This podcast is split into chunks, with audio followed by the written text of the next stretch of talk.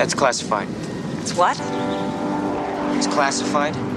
Had been deemed classified. And B, that footage is highly classified. Classified. It's classified. You can't tell anybody, but people need to know. Welcome to CIO Classified, where you'll find candid conversations with the world's leading CIOs. In each episode, we have two different CIOs discuss a single topic. This week, we were joined by Mark Settle and Viral Bajaria. Mark is a seven time CIO and author of Truth from the Valley, a practical primer on IT management for the next decade. He has over 20 years of experience being a CIO, most recently at Okta. He has a wealth of advice to give, and we're lucky to hear some of it today.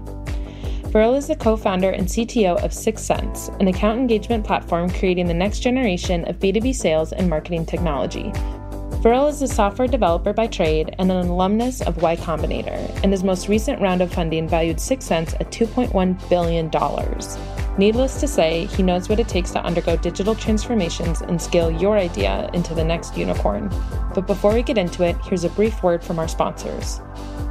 This podcast is brought to you by Asana. Asana is a leading work management platform that empowers teams to orchestrate their work, from daily tasks to big strategic initiatives all in one place.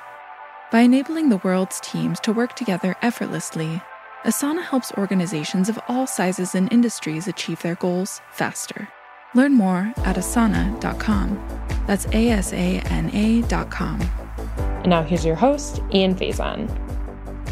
Welcome to CIO Classified. I'm Ian Faison, CEO of Caspian Studios, and today I am joined, as always, by my pal, partner in crime, Cassidy. How are you? I am great. I'm excited to have two special guests. First, Viral, how are you? I'm doing great. Thank you for having me here. Yeah, excited to chat. And my buddy Mark Settle, how are you? Great to chat as always. I've looked forward to this all Labor Day weekend. Oh boy. Perfect. As are we. So, okay, today we're going to talk CIO stuff as always. Um, you know, Mark is a seven time CIO, and, and we're all running uh, engineering technology teams for a super growth startup. Um, and we're going to get into everything in between. So, first off, you know, Viral, starting with you, how did you get into technology? Oh, that's a fun one. I, I always, for me, getting into technology was more around, um, I think gaming was it when I was uh, in school. I guess it was so much into gaming, and like this is like I'm now aging my late 1990s. Nice. And I used to build my own computers, and like for everything that I did from. I was so much into like the sound effects that come out of it. So I would get my uh, Cambridge SoundWorks sound cards and and all those things that we used to do before. Um, so that's what first got me in, into it, and then from there. I was so intrigued by internet and all the things that were happening. I tried to build my own uh, travel agency, like online travel agency, and that's when I started learning stuff. Uh, and it was the fun days of building on Adobe Flash. If anybody remembers that technology, uh, uh, it's like I, I, don't know why they took it away from the internet, but it was the best thing with yeah. things flying around everywhere. Uh, uh, but so that's how I got into technology. And then, Mark, what about you? Well, I can I can reach a lot farther back than Adobe Flash. Uh, when I was in high school, I was I was one of the most proficient Fortran programmers that you'd find. Oh boy! At the, at the, junior level in high school, and our, our high school actually purchased a um, an IBM mainframe computer, really like the smallest one you could buy to kind of you know run the school district that we were in, and I got to bring it up every morning in the summer. So I was a system admin as well. Well, and what a great chance to have both of you on today because Mark, you wrote a book about essentially how great these Silicon Valley startups are at doing technology and building scale and building size and doing digital transformations. And 6sense is one of those startups at the forefront of all of this. So, to start off, Mark, you've been studying this stuff for a long time. You've been involved in a lot of these. Like, why, why the heck are, are Silicon Valley startups uh, good at this in the first place? You know, that's a tall order. Um, there's, there's actually some cultural ethos to this. You have so many people that have been to the movie before or they you know they've got friends or uh, relations in some cases that have that have gone on from hatching an idea um, you know among a couple of folks. I'm, sure Viral can tell us the story about you know how 6sense got started. It, was a, it starts with a good idea then some hard work and some inspiration maybe from some early advocates or supporters. And before you know it you've got something that's in production and you wake up one morning and you, you know it's kind of a shock but you know oh my god we've actually got like 20 customers, and now we got 60 customers, and it has this kind of snowball effect. Um, you know, the more structural drivers of the whole phenomena are obviously the the amount of funding that's here, and that's always been the case. I mean, this is really the the VC capital of the United States, although there are many pretenders to that throne.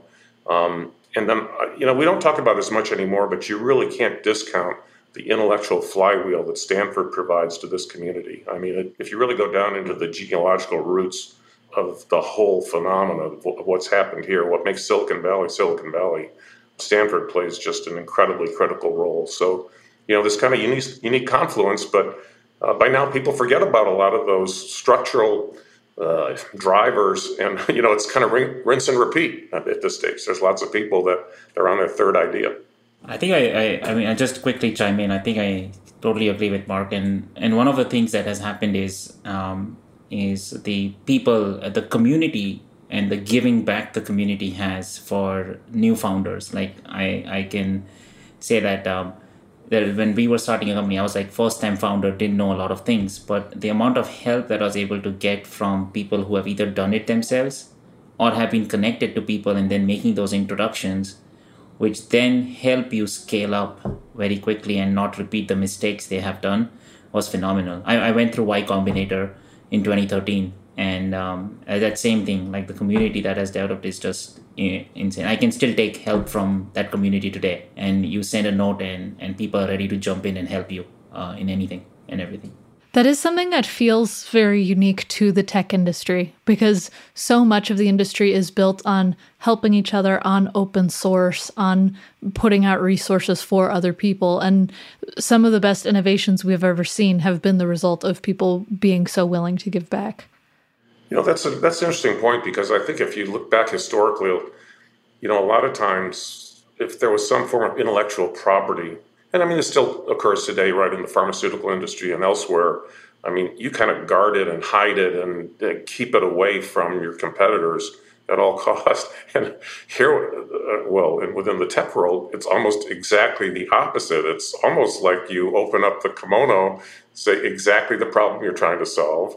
I won't say exactly how you're doing it, but you provide a lot of, a lot of like, uh, you know, um, insights into the approach that you're taking and and you almost goad other people into trying to come up with a better idea. I mean, it's really kind of funny. And, and so that's actually an important part of this phenomenon that occurs here.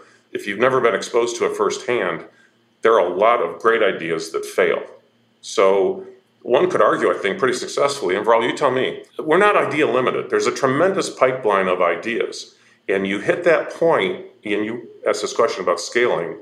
You know, it comes down to keeping those initial customers extremely happy, like crazy happy. So they're your best your best salespeople long term, and being able to put in place some kind of a sales function that can capitalize on those early successes, you know, and make the whole enterprise uh, work at the end of the day. But the track here is littered with a whole bunch of great technology that just never achieved escape velocity because they weren't able to put those piece parts together. Yeah, and, and I think uh, talking from a digital transformation, I think it's kind of the digital transformation now is more about uh, how do you make anything customer centric right how do you make and, and that's why everybody wants to do this digital transformation because all your customers all your users are available in different digital or social platforms and and it's all online right? Like we can't separate ourselves from the technology that exists right now. And so many times companies fail because they don't get that part. It's like many times companies fail because it's not like they have a bad product or they have a bad tech. They just did not switch to that mindset. They didn't switch to that customer centric mindset that was originally pioneered a lot by the B2C companies in the valley, right? And then now it's like rubbing off on the B2B side too. And so I think that's that's a transformation that you're going through. I mean, I look at Amazon, like if you think about like the company that they built, they built it because they had the best thing. Like Zappos came in, they had the best thing because they were so customer centric and and the experience that they built for their customers was like instant gratification, right? So and I think that's what's going through in a lot of minds right now, especially where we stand as 6sense and where we see where the B2B industry wants to go now. You know, just to add some nuance to that, I think, um, Ian, you've seen this phenomenon. In some cases, companies can become a little too customer centric early on. And what I mean by that is they feel a compulsion, which is reinforced by the relationships that they have with the people that have invested in them, to start signing up customers very quickly. And you may, hmm, how should I put this? You may be able to sign up more customers uh, than your ability to sort of keep them happy or to really address in your product the needs that they have. So they're, you know, with a startup company, let's face it, you're kind of betting on the come a little bit. You, I mean, founders have a great dream and vision, but nobody comes out of the gate with a fully finished product that has all the bells and whistles that the customer is looking for. The, the startup has actually just convinced the buyer that they've thought deeper and harder about the problem than the buyer has, and they actually have some kind of a new way of trying to, you know, use that deeper and harder thinking to actually get the damn problem solved. So, so you're kind of betting on the come, and and in many cases, companies feel the compulsion. I mean, it's a legitimate compulsion to keep signing up that N plus one customer, and invariably, you're better off in the early stages to have maybe I don't know, like a fifth or a third of that that portfolio of customers, but that smaller number of customers just need to be like raving evangelists for what the product can do. They, they can do more good for you in this phase of your development than just saying, gee, we got another 20 customers this quarter. Viral you've experienced that firsthand, I suspect. Oh, yeah, especially when we scaled up in our early days. Our early days, we had this customer set that was a raving customer set, but as you said, we had this great vision, but we were, didn't have the full vision. I call we used to call this thing mind the gap. If you guys know like from the london underground mind the gap and make sure you are doing it the right way. And i think there was a time when we ourselves were like hey maybe we are overshooting ourselves by signing on too many customers that can't do this thing because they are not ready for this transformation. And so we saw it a firsthand and for us like as the market came to us and as we saw the growth like in the last four and five years i think um, i think you have to be ready. The market has to be ready for that transformation too. I, I think everybody says I want to nobody says I don't want to be customer centric right? Nobody wants to say that in a in a in a probably nobody will come on this podcast and say that. But the problem is are you ready is the question. Are you ready for it? And are you really committed to it? And I think in our case we found in the early days people were saying it but they were not ready for it. They were not ready to make the process changes. But I think as time went on we found it and then we had to build some of the tools to make it happen is the gap that we realized was existing at that point. And that's why we see ourselves where we are right now. So i'm curious because you know you started from the very beginning. Now the the organization is what over 500 employees you know obviously a, a ton of growth there. And then your role as the lead technologist which is not just making you know product technology, but now overseeing like business technology as the company grows. One of the things that I think you know Mark and I have talked about a bunch offline uh, and and on podcasts in the past is this idea that it's like part of the reason what you have an advantage for is because you're consuming this stuff firsthand that you're able to kind of just like pick and choose the technologies that you yourself would want to work with and that's a huge advantage as you're building. Whereas let's say if you came in as the as the CIO or CTO of a company that makes uh, you know roof shingles or something like that you're not sitting there working on technology all day every day. You're working on you know figuring out a bunch of the other, other problems. Is that is that fair to say that that's an advantage as you're scaling that you understand you have a fundamental understanding of building technology as well? Yeah i think so. I mean there is there is some inherent advantage to that or there has to be some things we, we normally whenever we are looking at other things that we want to buy as technology or bring in new technology into the mix many times we're not just evaluating that product, but we are evaluating based on other things that we have in pipeline because we know what we are doing from that perspective, or we know what we are going to build.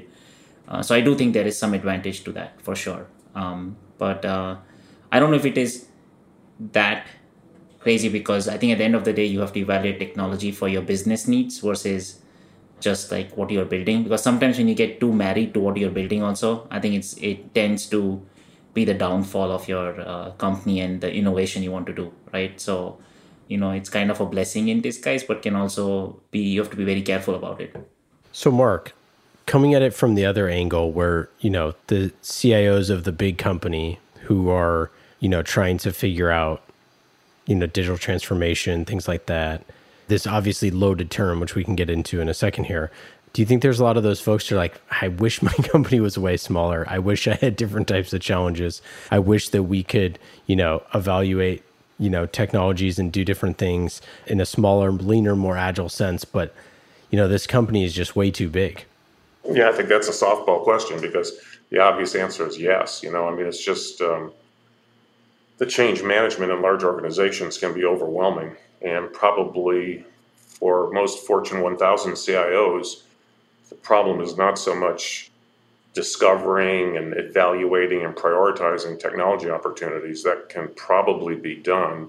But the problem is really, uh, you know, getting business partners to help really identify the business benefits that would be obtained through implementing it.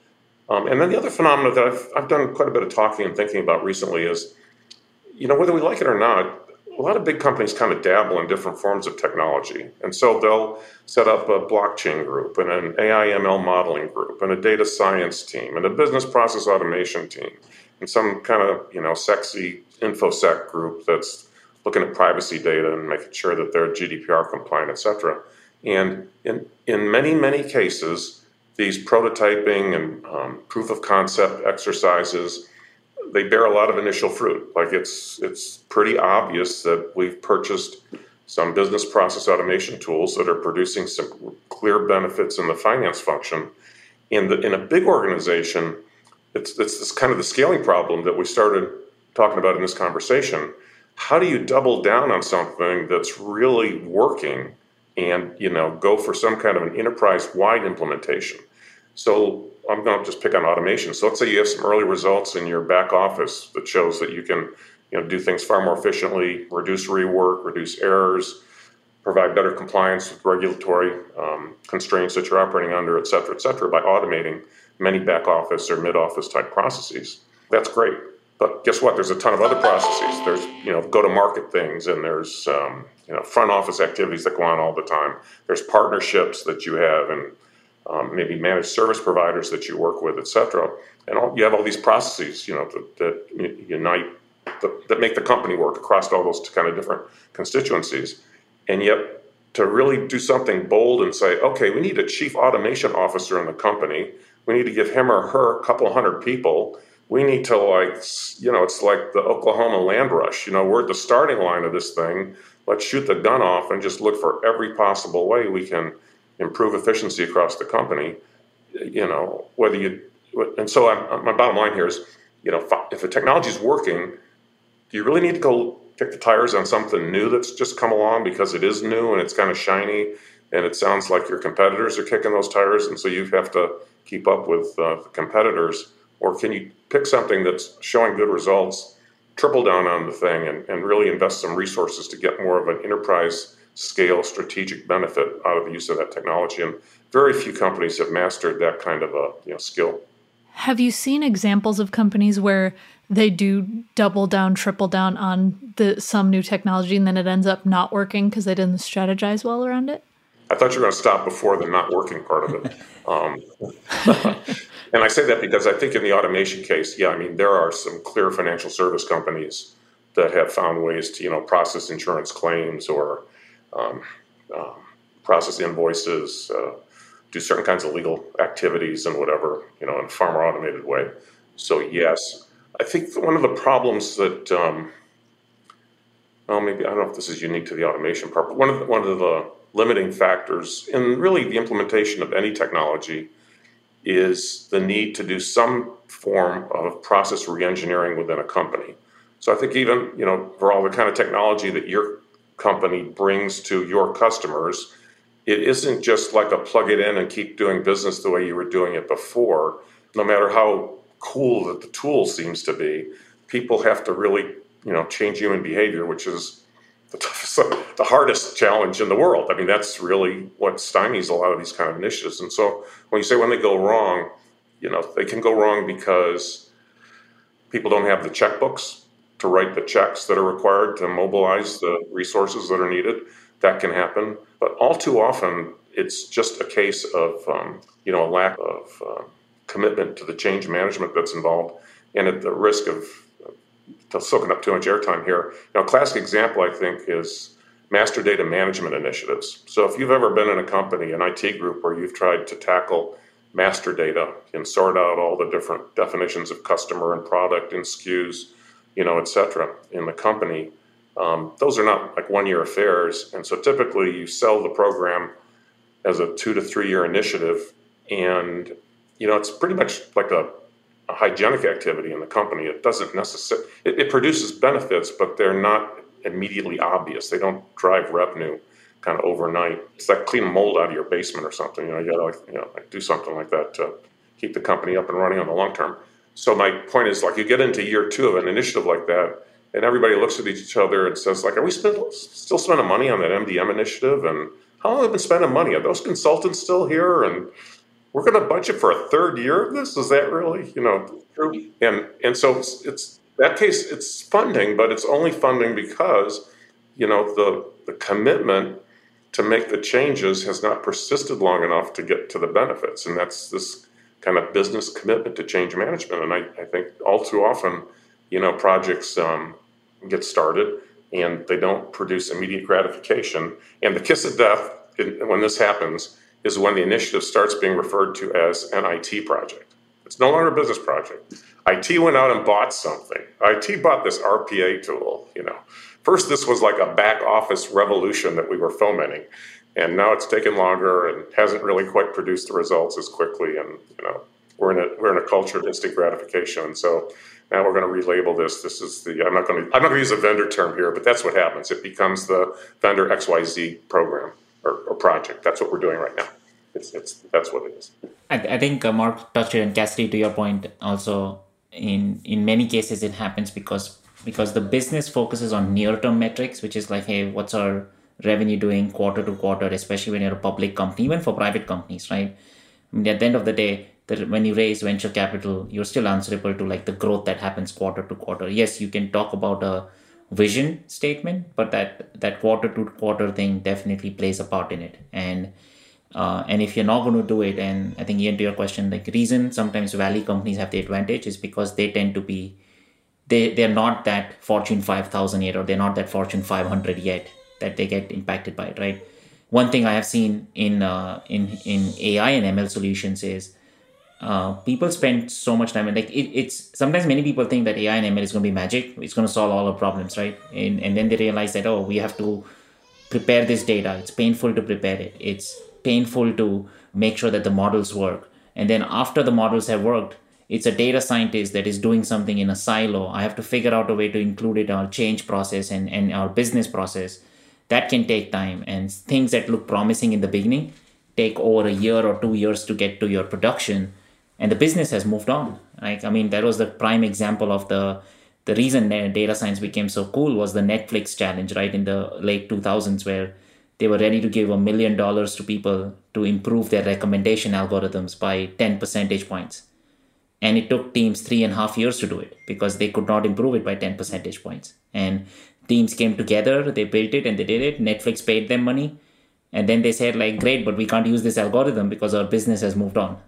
And that's what ends up happening right? It's um it's not the technology many times it's not working but the problem is the business has moved on. And people don't have the patience sometimes to see it through. And i've seen this in another example where we see our customers switch more CR, crm systems again not naming vendors but uh, you go from one vendor to another big vendor it's a two year plus project and then people lose their patience come year one and then they're back to the original vendor uh, because it's just the, the long process change that is required in certain cases.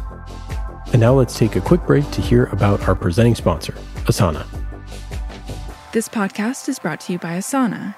Even if your team isn't in the same place, your work can be. You just need Asana. Asana is where teams securely coordinate work so everyone knows who is doing what, by when, and why to learn why millions of teams worldwide use Asana, visit asana.com. That's A S A N A.com. So, you know, I'm I'm curious then when you when you're talking to your peers and um, you're talking about digital transformation on their side and you're and you're looking at you know specifically like 6sense obviously you know you're you're an account engagement platform you're directly tied to revenue, sales and marketing, right? Like this is something that the business units, the CMO is gonna gonna ask for. Um, you know, they they believe in 6sense. The the CRO is gonna ask for something like that. You know, I I mean, I guess it is a digital transformation, you know, thing, but when you're talking to your peers and they're like, "Hey, I got a PO that just slid across my desk uh, for 6sense. Could, could we hop on a call real quick? I'm curious, like, what are those conversations like for you? Because I think that that's that's part of the again that's part of the advantage that I was talking about earlier with like being the head technologist at, at your company when you're actually building a product. It's funny because I had similar conversation yesterday with a founder CEO who said like, "Hey, I, my team wants this thing. Can you hop on a call and understand?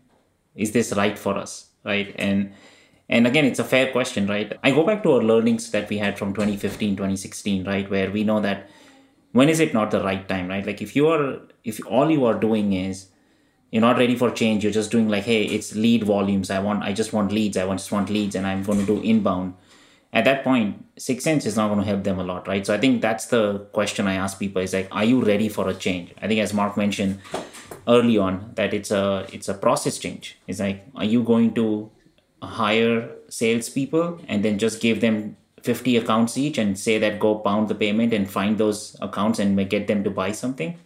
If that's what you want to do, as a CEO or a CIO or even like anybody that I talk to, then maybe then it's not the solution for you because you're not ready for what we are saying is the digital transformation of buying and selling in B2B, where you have to go to a buyer led motion. The buyers will tell you, Am I in market right now? And if I'm in market, then I'm willing to talk to you. It's the classic example of like, if I am searching and I want to go to, I want to go for a vacation, and if I get deals for that vacation, I'm interested in those ads and I'm interested in those offers. But when I'm not doing anything and I get these offers, I'm not interested in it. Why will I respond to it? Like it's and sometimes then it then it becomes creepy to you. When you are doing something and somebody figures it out, it's not that creepy for you. You don't like get turned off by them, right? And that's exactly the thing that we tell these um, people that reach out to us and say like, "Hey, is this right for us?" We say like, "We can help you, only if you're willing to change only if you're willing to get to the new age and and and you have to be ready for it and sometimes it takes time like again we're not going to give you instant something in like one week. Uh, sometimes some of these deals take like in b2b take six months to close. Do you have the patience to wait six months to see the performance of the tool? Like those kind of things are very critical. And and i ask them like these questions and it's like uh, you know the classic you're saying eh, uh, we are here to help you but you uh, I, I can't i can't show you all the way right? You have to be ready to make the organizational change on your side and that becomes critical in these conversations then so ian you know there's some very deep irony here that i just have to call attention to and that is that in many companies the people in it are perceived to have their head in the clouds who are constantly sampling at the smorgasbord of new technologies that come along, you know, falling in love every week with some kind of a new shiny, shiny ball that they want to go run and play with, et cetera, et cetera. But as Viral's pointed out, the business, you know, falls in love with tools probably more frequently than IT does. And, you know, there can be tool like an applicant tracking tool in HR. So somebody new comes into the company and says, what are we using this for? I used this other tool in my last company. I liked it a lot better. Well, so I don't want the tool here. I want to go get that. Or and I'm I'm not I mean I'm talking about some pretty senior, you know, executives who just to repeat myself a little bit, there's not an identifiable business outcome to the use of this tool. Now they can say it's it's got a better user interface. My people like it better. It's going to do the okay, but are we going to what's what's the business metric that we're going to judge the success of this investment on? And I mean, you learn pretty quick in a big company as the CIO that you're not going to burn up a lot of political capital, you know, having that kind of a debate over some SaaS tool that's maybe fifty thousand a year, hundred thousand a year, depending on the size of the company. That some small team wants to go off and buy, even when it duplicates something that you already own. Like in the CIO, you just you just sit there and, and you know you're kind of like gnashing your teeth and, and you know uh, your fist is like is you know contracting and then you know releasing and contracting and releasing because you're thinking there's a module in NetSuite or Workday or Salesforce that does that. We own that. All you have to do is turn it on. You know, maybe maybe the thing you went and found has three bells instead of the two whistles that Salesforce has. You know, but do we really need another tool to go do that? And and so I'm just, uh, I guess I'm getting on the defensive here, and but but can't miss the opportunity to call attention to the irony of, um, you know, when you say this this thing comes across the desk, and should I do it or not do it? A lot of times it's the the business teams that are throwing it across the desk, and it's hard to understand other than they like it a lot. You know what the business justification is. I, I have those kind of conversations every week. It's therapeutic to share those experiences. Viral, earlier this year, 6sense raised 125 million in your Series D. Uh, what have you learned about scaling in these last few months that surprised you as you're in this next phase? Continuing on our conversation, the number of tools that people need has increased now. Uh, That's right. Everybody's like, "Hey, you have the money. Let's go spend it on these tools that I wanted." uh, one thing I would say, I don't know if it is a surprise, but I feel um, the conversation has definitely changed, right? Like as we've made this big raise and, and this big valuation, the space and the number of companies that are out there that have been trying to start and they've struggled to get the scale and um, break out into this uh, into this industry of B2B marketing and sales. Um, we've started seeing a lot of these companies that we we viewed originally as great partners or like we used to be in awe with those companies too and like oh wow that's so awesome if only my team could build this thing very quickly I, w- I would look at it that way and then i've i've seen all these companies come inbound to us saying like hey do you want to partner now? We are we are still early stage we're still struggling with all these things and then i look at it as a surprise saying like oh my god looking from outside i saw you guys i thought you guys were so successful. And i thought like i was just being jealous about it. I was like and i used to tell my team like hey why can't we do this thing? Why can't we do that thing? And uh, now it's just that uh, I'm getting a lot of insight into these companies uh, and and a lot of like the details now, and so I think that uh, mark and that valuation and that raise has actually propelled us into things where I think now I can say I mean, maybe no longer the startup. I think we've we are in in some kind we are in a different league, startup plus plus now, where we can get other companies coming to us for help now. Kind of like the grass is always greener. You're looking at them, you're like, oh, I want to do that, and now you're just like, wait a minute, they want to do what we're doing. It's very exciting. I just hope my team does not listen to this podcast. so yeah, I mean, I, am so curious because again, 6sense, you you you all you just made an acquisition. You know, you you're you're boy you're bolstering your technology. Again, you raised a bunch of money, and I'm curious, like, did you kind of have to sit down and do that exercise of like, okay, what does this company look like when we you know triple size what are the tools that we're going to need to be looking at like how do we change this technology function to not just manage uh, you know building and the engineering teams in our product but managing the actual internal tech of our company because i know that that's from a lot of the folks the ctos that i've talked to that almost like creating this IT function where everything was kind of just like swipe a credit card. There's no governance. There's no like there's there's kind of no rules. just use your best judgment. And then you're like, oh wow, I think we have to actually build out like a real IT function here because I don't I don't think we can actually just kind of do this ad hoc anymore.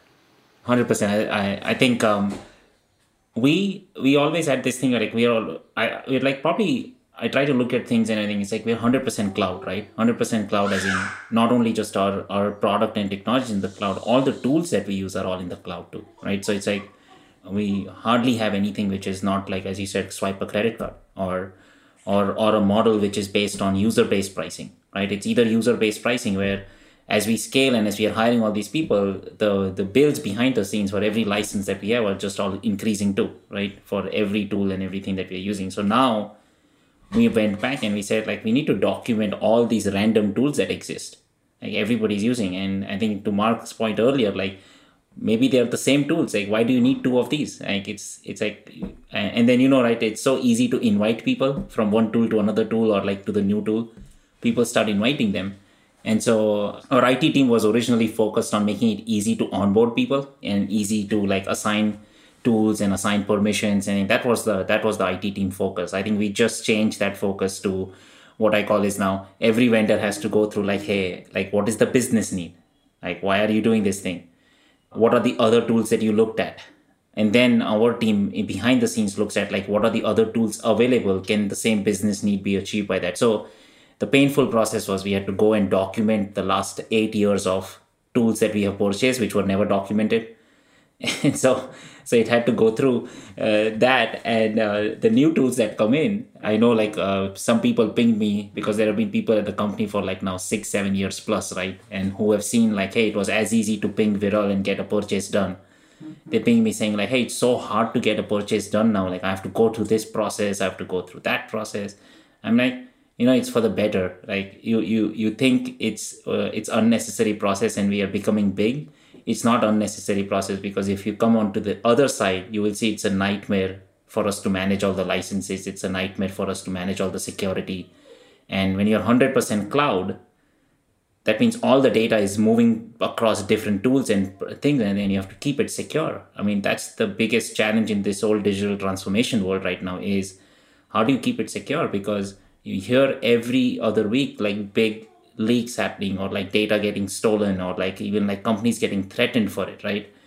And you have to just keep everything you have to figure out a way to keep everything secure. So it's not just that it function. Actually now our it function now even spans the security org because the it people that we have or the people who are dedicated to it are not always security first right? They know how to operate the tools. They know how to operate everything else. They know how to debug things for users but then you require a security org who's making sure everything is really functioning as we anticipated and and it's not like um, we are bad actors in there. So i think it's a combination of all these things that we had to go through in the last year plus. And um, i know a lot of people are not happy but i think uh, we had to tell them.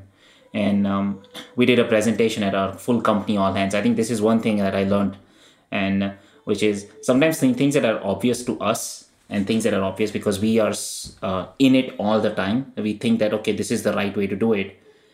And you don't tell the rest of the company and you don't walk them through the thought process and everything that happened. They don't appreciate it enough right? They don't get it. They think of this as like oh this is just some another process being put on me because the company's scaling probably viral doesn't have anything else to do. So he's that's why he's putting this process in place so that he can keep himself busy. But um, I think when we when we talked to the whole company and we told them why we are doing this thing and we actually showed them the number of tools we had, like high level stats and KPIs for it, that's when everybody had that aha moment and it's like, okay, now we get it why you need to do this thing. So I think that's that's one thing I've learned. I think in this digital transformation stuff that you go through right now, tell everybody why you're doing things. Uh, maybe maybe even sometimes go one level deeper than you would usually do because I think they'll start empathizing with you. and and i think that empathy has goes both ways which is not just on the it side and the cio side but also on the business side too. Maybe the business side needs to present it in a very different way which is like why are we doing this thing?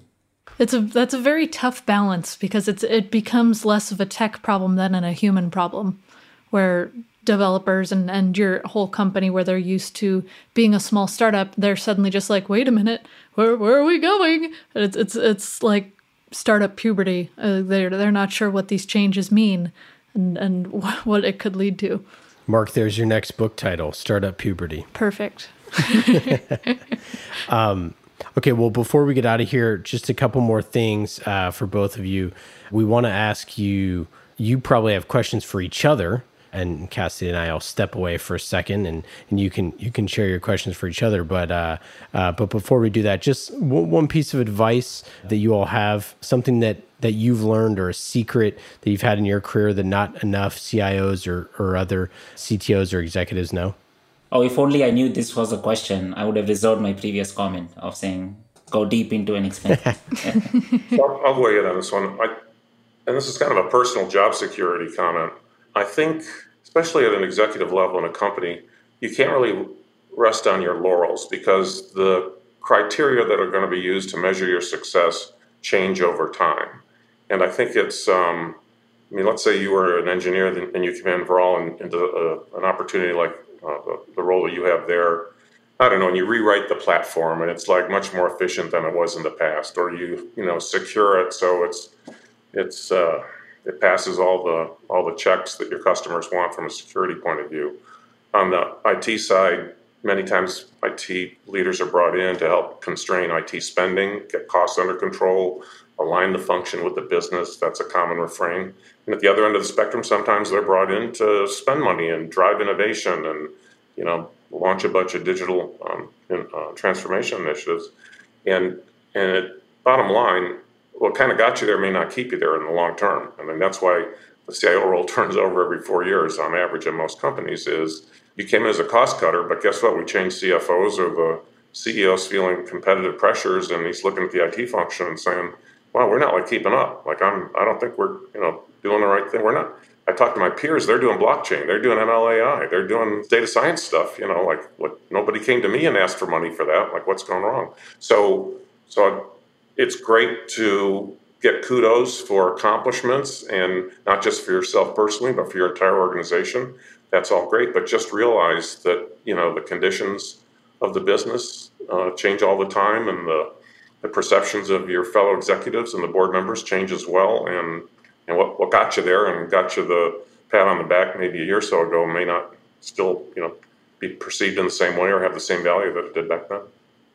And I think I'll add one thing there, Ian. I think it's not more just purely on the technology or IT side. Also, I think I think one thing that we've learned and and as 6sense because we've been we have so many people who have stuck with us for this long and they all keep on saying this has been the best career stop and i think we always reflect back on what and why and i think one thing we realized is if you tell the people and if you're vulnerable with your people and why you're doing something what's happening and you don't know something and you accept your mistakes and accept your faults i think um, people don't look down to you as an exec. People actually look up to you as an exec because you are you're ready to accept your mistakes and ready to move on. And um, and and and and i think many times you will see that that rubs off on your team and they will own up to their mistakes too. And they'll own up to their mistakes to do it the right way next time. Because i think all of us make mistakes. It's not like none of us are perfect right? And i think it's the way you come across will be is very important to your entire organization then okay any questions for each other uh, any uh, before we get out of here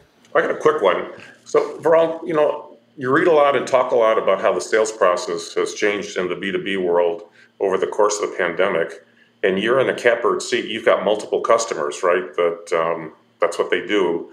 Um, some of the things you get told anecdotally that I've you know been part of, field marketing has changed a lot. Even though you see a lot of webinars and things, people are suffering Zoom fatigue, and you know you just don't get the turnouts that you had in the past, or people lose interest over time. There's another thread of thought that people are spending a lot more time doing due diligence online before they ever want to talk to a sales rep. So all of the initial tap dancing that went on and kind of legacy sales processes of socialization, you know, kind of has, has disappeared. So I'm not. I'm not looking for a treatise here, but are there a couple things that jump out that think like almost like black and white or night and day from the way the process worked in the B2B world pre-COVID and the way it's working now? I think the pre-COVID, I think this change of the buyers trying to do all the stuff has actually accelerated versus changed. I would say like it was already happening, but I think it just went super fast, right? I think that was one thing that has definitely been a key part. And uh, what we've noticed is um, um, the travel that happens, right? Like in-person meetings and everything has gone down by a significant amount, even after travel has opened up and everything i think people have been more open to just like do zoom meetings and and only travel in critical stuff right? That's what is something that we are noticing across the board right now. I would say the um, the other thing is i think events are coming back. It's actually during covid events died completely. Uh, as you said like everybody is so fatigued with like zoom and and i, I don't think anybody's figured out a great way to do an online event for uh, 500 plus people right? I don't think there is a easy way to do that. And especially when you can't keep people on the on their screens or attached to an online event for more than three hours in a day right? You can't do it right? Because people just can't sit there for three hours right? So i think i think that so in the post that that's one of the things i think events are coming back and they will come back for sure. I don't know. I think every event will have a dig offline and an online component to it. I think so instead of everything being offline all the time I think they will do this hybrid model going forward because people will still be reluctant to travel because it's expensive. And I think um, as CFOs and CIOs, I think people will start looking at this thing saying like, hey, were we gaining anything from by going and sending so many people to these events that cost us so much money and spending so much money there? And should we should we maybe focus on product first? Because I think if if the buyers are going to do everything online, then you require very good product you require very good product marketing and not uh, and not like just sales uh, not like uh, people driven stuff. I know we have one minute mark. How do i go about writing a book? Yeah, seriously. Ooh, we could have a whole episode on this. a good outline counts for a lot if you at least for me as a writer. So if you have a really detailed outline the book will write itself. I'm just that's my one bit of advice. Viral, I'll, I'll add something to that. Have someone ask you questions for like three hours, and every every other question say, "Give me an example of that," and give me a lesson of that. And at the end of the conversation, you'll be exhausted. But you'll be like, "I think there's probably enough stuff in there to write a book about." Because most executives that I've talked to have never actually spent the time to like organize their thoughts because they don't they haven't like put them out yet and you're just probably not going to spend like 3 hours just like jotting things down from memory if someone's asking you the questions it'll be easier interesting this is my last tip. My last tip for you roll so i kept a file for many years. It was called the you can't make this stuff up file. And as Ian's pointed out people remember stories right? They don't remember philosophies or guidelines or you know things like that. And so just just get a little manila folder and you know when you see something and you scratch your head and you think this how could this have possibly happened? Just jot a little note and that'll then the book will write itself. That's cool. That's cool. No that's good advice from both of you one day one day i'll write my book yeah we're ready for it um well gentlemen thanks so much Cassidy, thanks so much as always. It's been great chatting with you, and uh, and we'll follow along with 6sense. And Mark, we'll, we're looking forward to the next book. But in the meantime, everybody should check out Truth from the Valley. Thanks. It was good meeting you both. Thank you for listening to CIO Classified. This episode was brought to you by Asana. From everyday tasks to big picture goals, Asana securely organizes work so teams know what to do, why it matters, and how to get it done. Plus, with more than 100 integrations, Asana brings together everything your team needs to communicate, collaborate, and coordinate work in one place. Visit asana.com to try for free. That's A S A N A.com.